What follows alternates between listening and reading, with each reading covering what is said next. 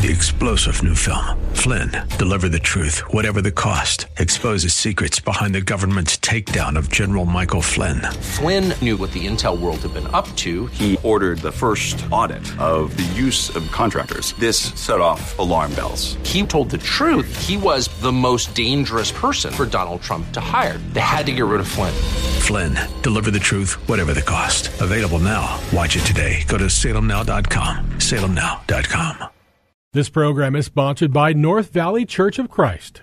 There's a message true and glad for the sinful and the sad. Ring it out, ring it out, ring it out, ring it out. It will give them courage new. It will help them to be true. Ring it out, ring it out, ring it out, ring it out, ring out. Good afternoon, folks, and welcome back to another episode of Redeeming the Time. I'm your host, Chris Macy, and I'm the minister here with the North Valley Church of Christ.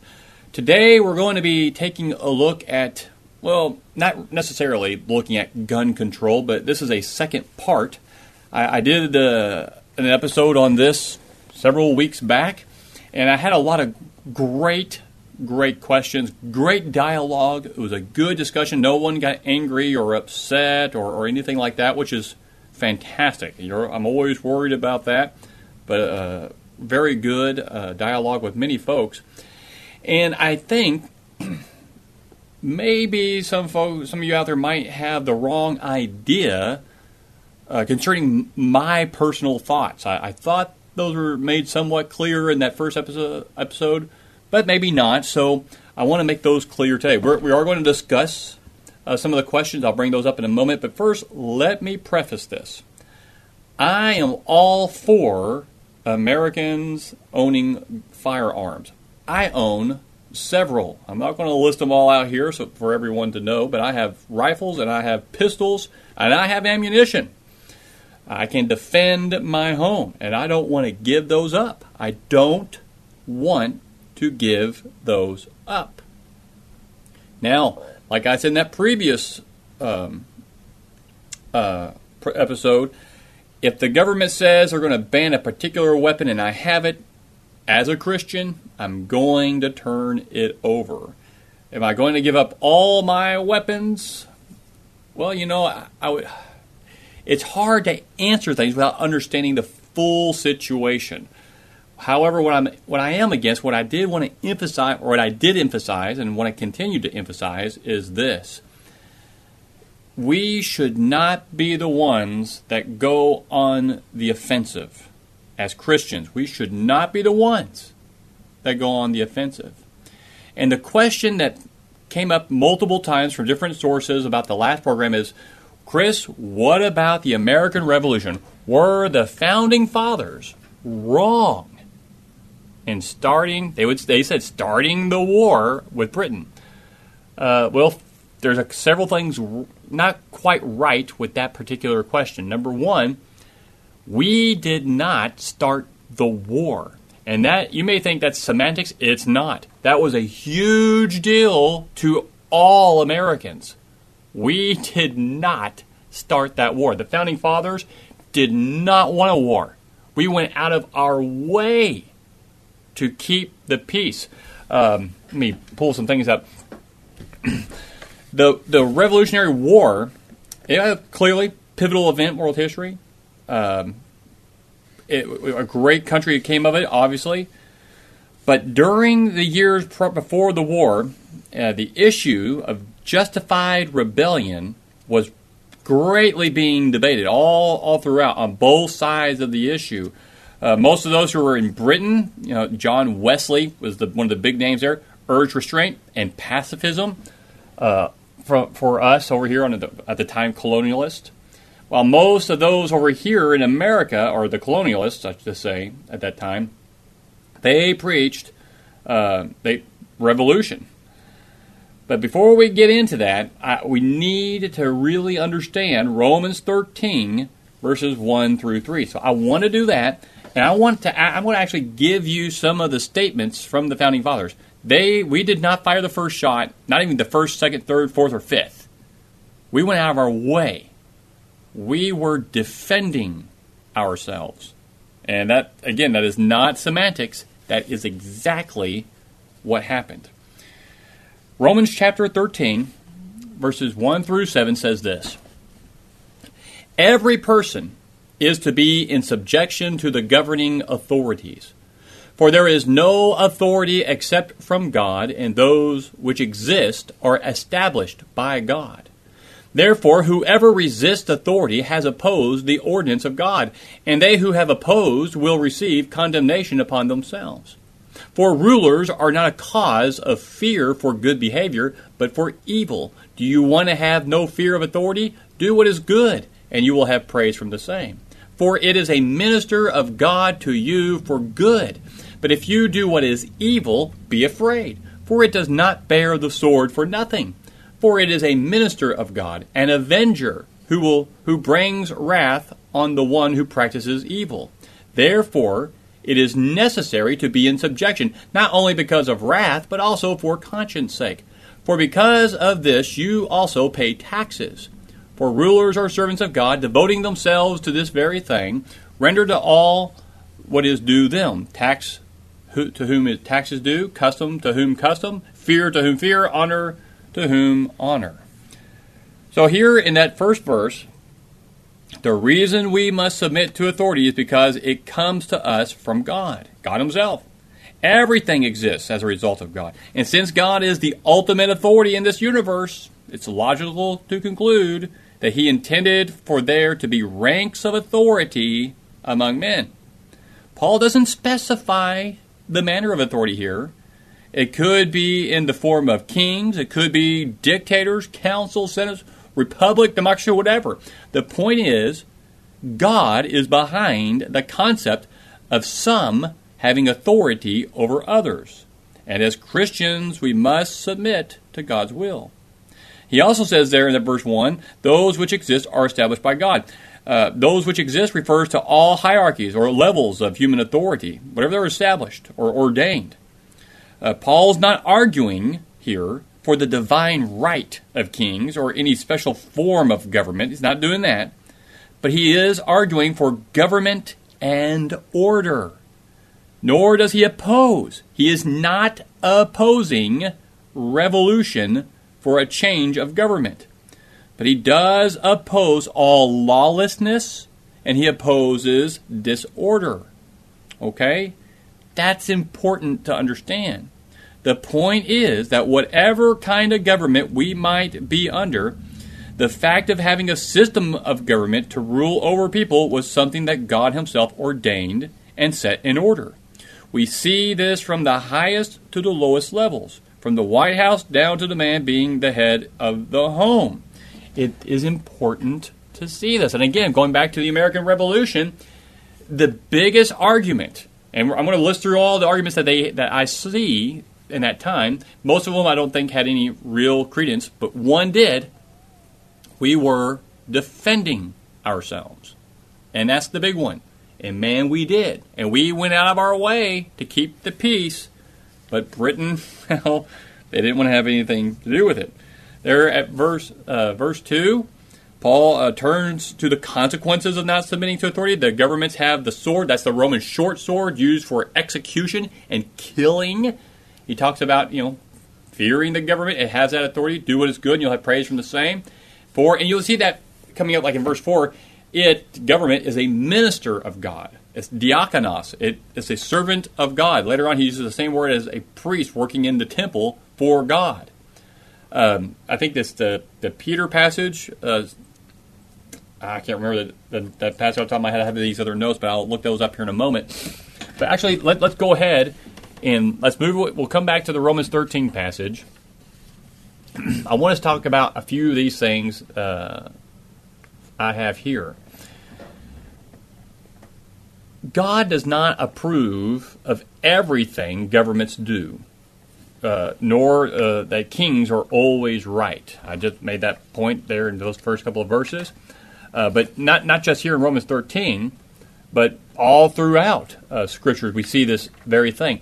Remember when Peter and John in Acts chapter 4, verses 19 and Acts 5, 29, they defy the Sanhedrin. Now, if you don't know what the Sanhedrin is, that's the council that, governs Israel. Rome, when they would take over a country, they allowed all countries to govern themselves, uh, except for certain things. You pay taxes to Rome. You can't execute people and a few other things, and you couldn't have a standing. Uh, I don't know if you could have a standing army or not, but Rome controlled you, was your uh, owned the, the land, but you governed yourself. And in this case, you had the Sanhedrin. There was a king, but you had a Sanhedrin. They they were a governing authority, like a supreme court. Here, they told Peter and John, "You stop preaching Christ."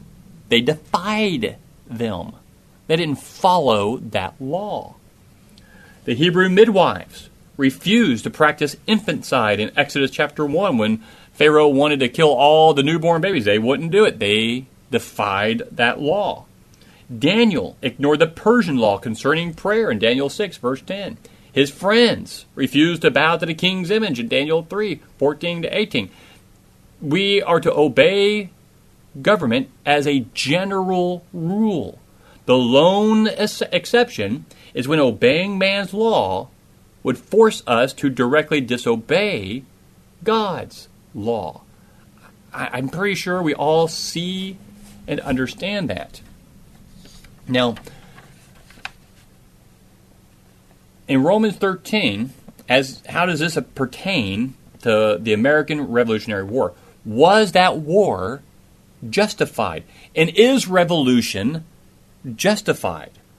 Well, so it's important for us to understand that many of those who supported the war, the Revolutionary War, were deeply religious people they felt they were biblically justified in rebelling against England. And let's enumerate some of the reasons. I'm going to give them all here. Just because I'm saying these reasons doesn't mean they were right. Okay, I want us to kind of examine these. Here's the first one.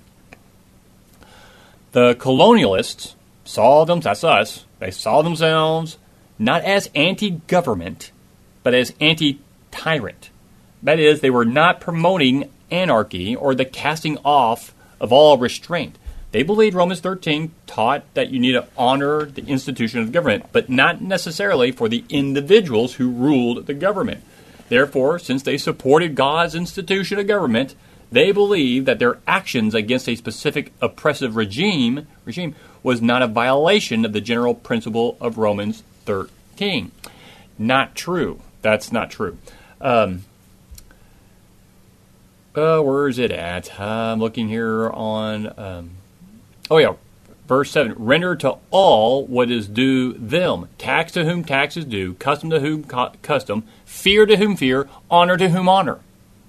Okay, that's not talking about specifically the government as a whole. It's talking about those who are working in the government. Verse three. For rulers are not cause of fear for good behavior, but for evil. Do do you want to have fear? No fear of authority, do what is good, and you'll have praise from the same. What rulers? Well, in the case of England, it would be the king. So this first reasoning, I don't think, is biblical, a biblical stance for them to have taken. Number two, the, colonial, the colonialists point out that it was the King of England himself who was in violation of Scripture. No king who behaved so wickedly, they said, could be considered God's servant. Therefore, it was Christians' duty to resist him. Uh, wrong.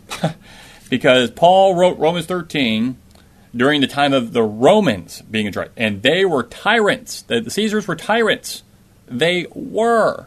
And so that, that, that has no volition at all. Number three, the colonialists saw the war as a defensive action and not as an offensive war. And that, that is true. In, 1775 and 1776, we Americans had presented the king with formal appeals for reconciliation. So we weren't trying to create a new country. We were trying to be reconciled, but we wanted to be treated fairly according to British law.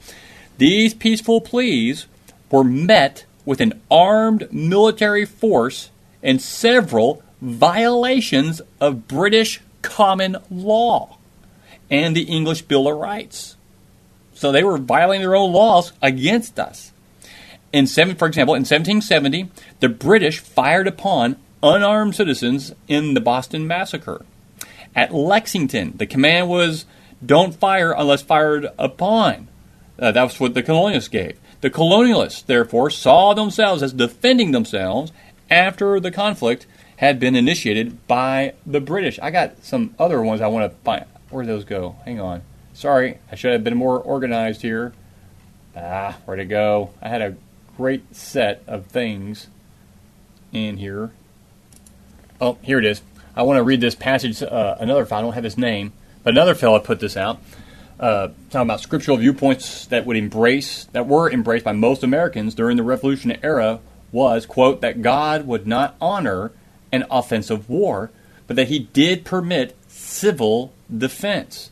Nehemiah chapter 4, you know, the building of the wall and the defense there, and also chapter 20 to 21, Zechariah 9 8, 2 Samuel 10 12. The fact that the American Revolution was an act of self defense and was not an offensive war undertaken by the Americans remained a point of frequent spiritual appeal for the founding fathers. After all, Great Britain had attacked America, not vice versa. The Americans never fired the first shot, not in the Boston Massacre of 1770, the bombing of Boston and burning of Charleston in 1774, or in the attacks on Williamsburg, Concord, or Lexington in 1775. Uh, he goes on. Illustrative of this belief was the famous command to the Lexington Minutemen. This is what I was uh, hinting at a moment ago. Don't fire unless fired upon. Yet, having been fired upon without having broken any law, the Americans believed they had a biblical right to self defense.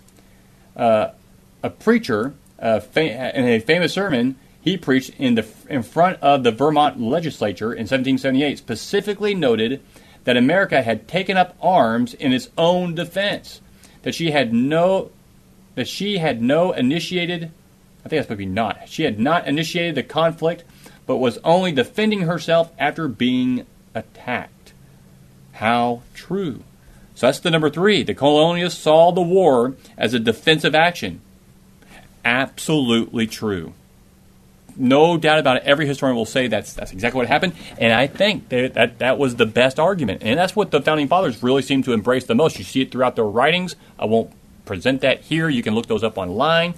But that is it. I agree. I even mentioned that in the previous program that if a revolution ever started, I'm not going to be the one that fires the first shot. But I will defend myself.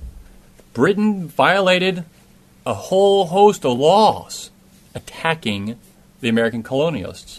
All we did was defend ourselves. In fact, before uh, everything really broke out and the war really began to ramp up, the uh, the founding fathers were trying to reconcile things. They didn't want this. They did not want war. That's the attitude every Christian should always have. And again, I brought this up before. I'll bring it up again. When people who get so upset about their weapons being taken away, their guns, you got to be careful there. Don't have the attitude of you'll have to pry for my cold dead hand that is not the attitude that God is looking for in His servants. All right, I want to go through the rest of these. Uh, a fourth reason that they gave. Oh, here's that passage I was looking for earlier. The colonialist uh, would read 1 Peter 2:13, "Submit yourselves for the Lord's sake to every authority." And they saw that phrase "for the Lord's sake" as a condition of obedience. Their reasoning was this: if the authority was unrighteous and passed unrighteous laws, then following them could not be a righteous thing. In other words, you cannot obey a wicked law for the Lord's sake. Um, Got to be careful there because Daniel submitted himself to the governing authority, but he would not obey laws that you know were in direct violation of God. But he continued to submit himself. Even his friends Remember, they were brought before the king, and he say, "All right, you need to bow down when the music plays." You know, I'm not going to do it. The the Lord will, will take care of us, and, even, and if not, but not, well, still, we'll, we will not bow down to your image. And they allowed themselves to be thrown into the fiery furnace. Uh, Daniel, you know, whatever you want to do to me, but I'm going to keep following the Lord no matter what. And he continued to submit. In the case of the American Revolutionary War, we went out of our way. People were dying and we were still trying to reconcile to England. It just wasn't going to happen. They wanted to, us to submit, in, in a uh, too harsh of a way. They say, no, that's against the law. We, we, we can't do that. Please, let's talk about this. Let's reconcile. Nope, we're going to shoot you. And then we're going to blow up and burn down your cities. And we're going to come after everyone. And so eventually we just thought we got to keep defending ourselves. And then we ended up making our own uh, government. God is not against revolution, I think, in that case. I think Romans 13 makes that clear. Because what is the purpose here? You can't get make this too specific in Romans 13. God ordained governments to bring order. As long as that gov- as the government is bringing order, you, I don't think we can revolt against the government. Can't do that. But if your government is not bringing order, then you need to do all you can. In our case, we can vote, we can let people know the truth, we can be out there and uh, preaching the truth on, on what needs to happen. But when they start arresting us against the law of constitutional law, when they start shooting at us and killing us, you can defend yourself. You can defend yourself. Number five, the colonialists saw Hebrews 11 as justification for resisting tyrants. Um, and it, you know what? That is a there is some good things there. Um, Gideon, for example, Barak, Samson, Jephthah, the, all these judges, the heroes of faith, they were all in, involved in overthrowing oppressive governments. Now, in their cases, God sent to them a revelation, uh, revealing to them, "You do this." We don't have that anymore. Okay, God does not tell us in the New Testament, "You go do this." He does say, "Submit." We ought to be at peace. Submit to the governing authorities. Uh, they're, they're, they're there for bringing order and peace. Now they have they don't hold the sword for nothing, but there are are going to be times when that government uh, moves away from that biblical standard. Definitely safe to say, I think, that the American patriots who fought against England were fully convinced that they had biblical precedent and scriptural justification for their rebellion. I think their view of Romans 13 and 1 Peter 2 was faulty in some parts. Uh, there are no provisions concerning obedience in, in, those passages. It was the popular preaching of the day, you know. But at the same time, that self defense argument, number three, is a convincing, substantial, rational idea for the war. I agree with that. I don't agree with uh, all the other ones, all of them. I don't agree with them. Number three, self defense. Yes, I agree with that. Even if, you know, let me just stop that one there. There's a, a lot to look at. Of course, the radio program here, program here is a lot shorter in time. We're at 23 minutes. I got a few more minutes. But I encourage you to, to read up on this. Uh, don't just don't. I, I, want your feedback. I want you. I'm going to post this on Facebook. Feel free to comment on the passage there, uh, or the the uh, Facebook post there. Let me know your thoughts. But I'm in full agreement with the American Revolution. I do believe they had a, a right for what they did. They were defending themselves. And um, be, be careful when you throw out those questions. I, I appreciate the questions that were put out there, or people were asking me, and I had good dialogue with them. But you, that was kind of out of context with what I was saying. That first radio program I did was context of gun control, and it had to do with um, everything that was going on uh, with the El Paso shooting, the Dayton, uh, uh, Ohio shooting, and that they're just not that strong of a connection to the American Revolutionary War with the government coming to take our guns. Everyone has this idea that they're coming to take everything. Think about that. Is that even possible to take every weapon in in the United States? Is that possible? No, I don't think that's possible. Uh, it's just not going to fly. But yeah, there's always that possibility that they're just trying to baby step this and do it over time. Um, but you know, just make one other point that some people had brought up, as far as gun controls go go, t- with taking guns away have stopped any of those massacres? No. No. Because who's going to turn in their guns? People who, who abide by the law. People who don't abide by the law are not going to turn in the gun. So all you're going to do is disarm law abiding citizens, and those who are not law abiding will continue to be armed. And we're just become more defenseless. So that's it's a silly thing. It's just silly. But it is what we're dealing with. Now, of course, we're talking about the revolution. Is it are we allowed to have a revolution? Yes. Yes, we are. But I think the only reason, again, I stated this the first time, is in self defense. Well, Chris, I'm self defending my, my gun rights. Well, I don't think that's a good argument. Because that's really going to be your argument, I'm going to keep my way. That's a, a, a, a Second Amendment violation.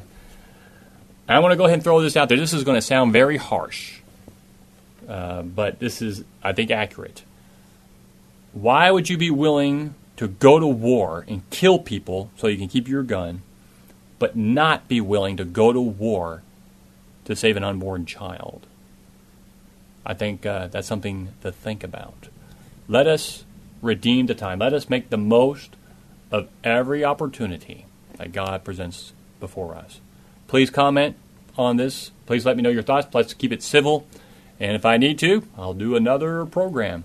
Thank you again, everyone, for being here. If you want to, go to www.nvcoc.net and click on the radio mic. You can listen to this program, the previous programs, the other gun control program I had. And if uh, you want to join me on Facebook, Chris Macy, um, I think it's Chris Dot Macy or something. You can find me on Facebook, and uh, you can friend me there and find the program and comment if you like. Thank you very much, and may the Lord bless your day. Sending out to sweep away till shall dawn the better day. Ring it out, ring it out, ring it out, ring it out, till the sinful world be won for Jehovah's mighty Son. Ring it out, ring it out, ring it out. This program was sponsored by North Valley Church of Christ. Three star general Michael J. Flynn, head of the Pentagon Intelligence Agency, knew all the government's dirty secrets. He was one of the most respected generals in the military. Flynn knew what the intel world had been up to. He understood its funding. He ordered the first audit of the use of contractors. This set off alarm bells. The explosive new documentary, Flynn, Deliver the Truth, Whatever the Cost, and covers the facts behind this scandal. Flynn told the truth. He was the most dangerous person for Donald Trump to hire. I find out the worst enemy that I'm going to face in my life is right here in America. They took my assessment and they wanted me to change it. And I was like, I'm not changing it. They had to get rid of Flynn. With in depth interviews, archival footage, and never before seen personal records of the man behind the headlines. I just felt like I was drowning. Flynn, deliver the truth, whatever the cost. Available now. Watch it today. Go to salemnow.com. Salemnow.com.